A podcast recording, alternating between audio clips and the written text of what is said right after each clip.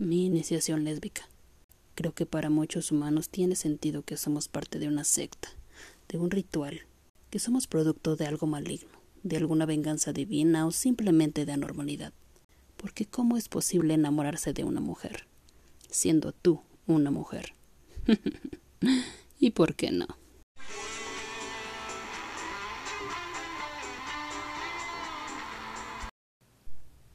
Qué felicidad es hablar de nuestra infancia. En la mayoría de los casos es una etapa muy feliz, sin problemas, sin responsabilidades, ni prejuicios. ¿Qué pasa en esa etapa? En mi caso, afortunadamente crecí rodeada de amor y de mucha gente. Me veo en las fotos con mis vestiditos, rompiendo piñatas, con osos de peluche bicicletas. Todo está ahí, en las fotos. Porque mi memoria solo guarda flashbacks de todos y cada uno de esos momentos. Fui una generación que creció con la televisión. Déjenles explico. Mamá y papá trabajaban todo el día. Tenía que regresar de la primaria, acompañada de alguna vecina que solo iba a dejarme en la puerta de la casa y yo, obediente, tenía que llegar a abrir, encerrarme, para no salir dentro de tres, cuatro o hasta cinco horas que llegaba mamá. Hacía la tarea, pero mamá siempre me dejaba algo de comer en la mesa. Y después, la manera de recompensar ese esfuerzo por hacerme responsable por mí y por mis alimentos era pasar tiempo con juguetes porque salir con los vecinos era complicado, ya que la mayoría de los adultos no estaban en casa. Así que la otra opción era la televisión. Programas de Canal 11, innumerables programas de Canal 11, el Canal 5, bueno, caricaturas extrañas en Canal 5, pero como niña las disfrutas. Nunca te preguntaba si estaba bien o mal lo que veías. Simplemente hacía más amena la espera. ¿Y qué tiene que ver esto con que me gusten las mujeres? Pues tal vez todo. O tal vez nada. Son circunstancias de la vida que te van mostrando el camino desde muy temprana edad. Te forjan el carácter para conocerte a ti misma.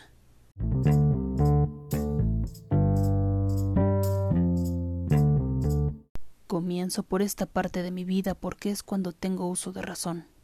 Las preguntas acerca de lo que existe a mi alrededor comienzan a surgir. No hay manera de acercarse a los papás. Nos da vergüenza preguntar qué pasa con nuestros sentimientos, qué pasa con nuestro cuerpo. ¿Por qué con algunos niños, niñas, no me siento a gusto? ¿Por qué me caen mal? ¿Por qué no encajo con el grupo de niñas que juegan a las Barbies y a la hora del té? Por cierto, sí tuve una Barbie y era la Barbie futbolista. Fue uno de mis últimos juguetes de reyes, y ustedes no saben qué felicidad me dio tenerla. Fui hija única los primeros diez años de mi vida. No tenía con quién jugar, a excepción de mis compañeros de la primaria.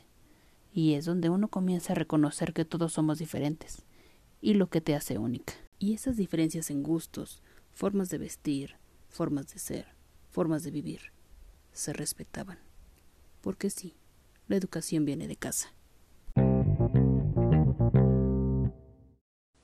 En esta etapa de la primaria, por ejemplo, a mí me pasaba demasiado. Éramos el grupito de cuatro a seis niñas que en el recreo daba vueltas y vueltas y vueltas al patio de la escuela. Y pues alguna de sus pláticas precisamente era de los niños de sexto, que eran muy guapos, muy fuertes, que se daban a conocer en estas retas de básquetbol, de fútbol, de carreritas. Mi yo de esa edad no entendía qué pasaba. ¿Por qué yo no me emocionaba con esos niños? A mí me encantaba el fútbol, el básquetbol, las carreritas. Cualquier deporte me encantaba practicarlo.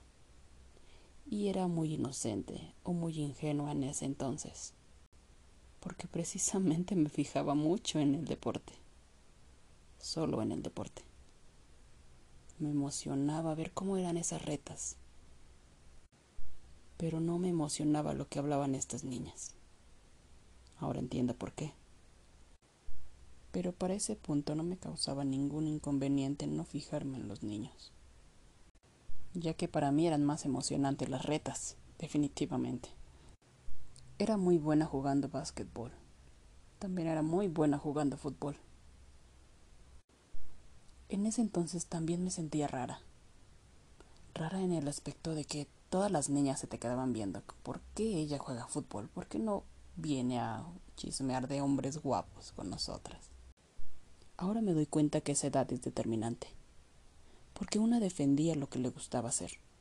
Solo te gustaba jugar fútbol. Solo te gustaba jugar básquetbol. No era otra cosa.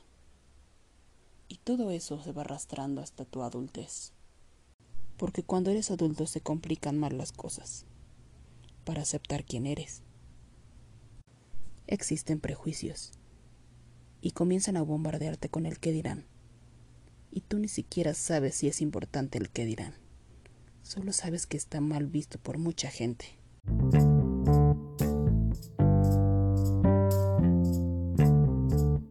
Primaria tuve un novio, de esos que no cuentan, de manita sudada que te compraban solo cosas en la cooperativa y ya. Ni siquiera me acuerdo de su nombre. Solo tengo una imagen borrosa en mi cerebro de su cara. Un día me propuso irnos a dar un beso detrás de los edificios, muy cerca de dirección. No estaba emocionada.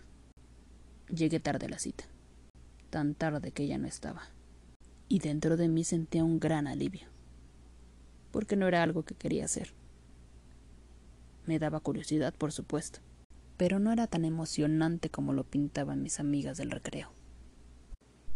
Ese noviazgo no duró mucho, creo que ni una semana.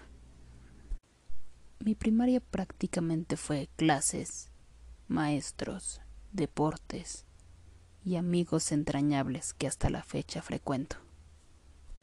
Con eso es con lo que me quedo, porque eso me hizo feliz. A partir de ese momento comencé a sospechar que algo no andaba tan bien conmigo.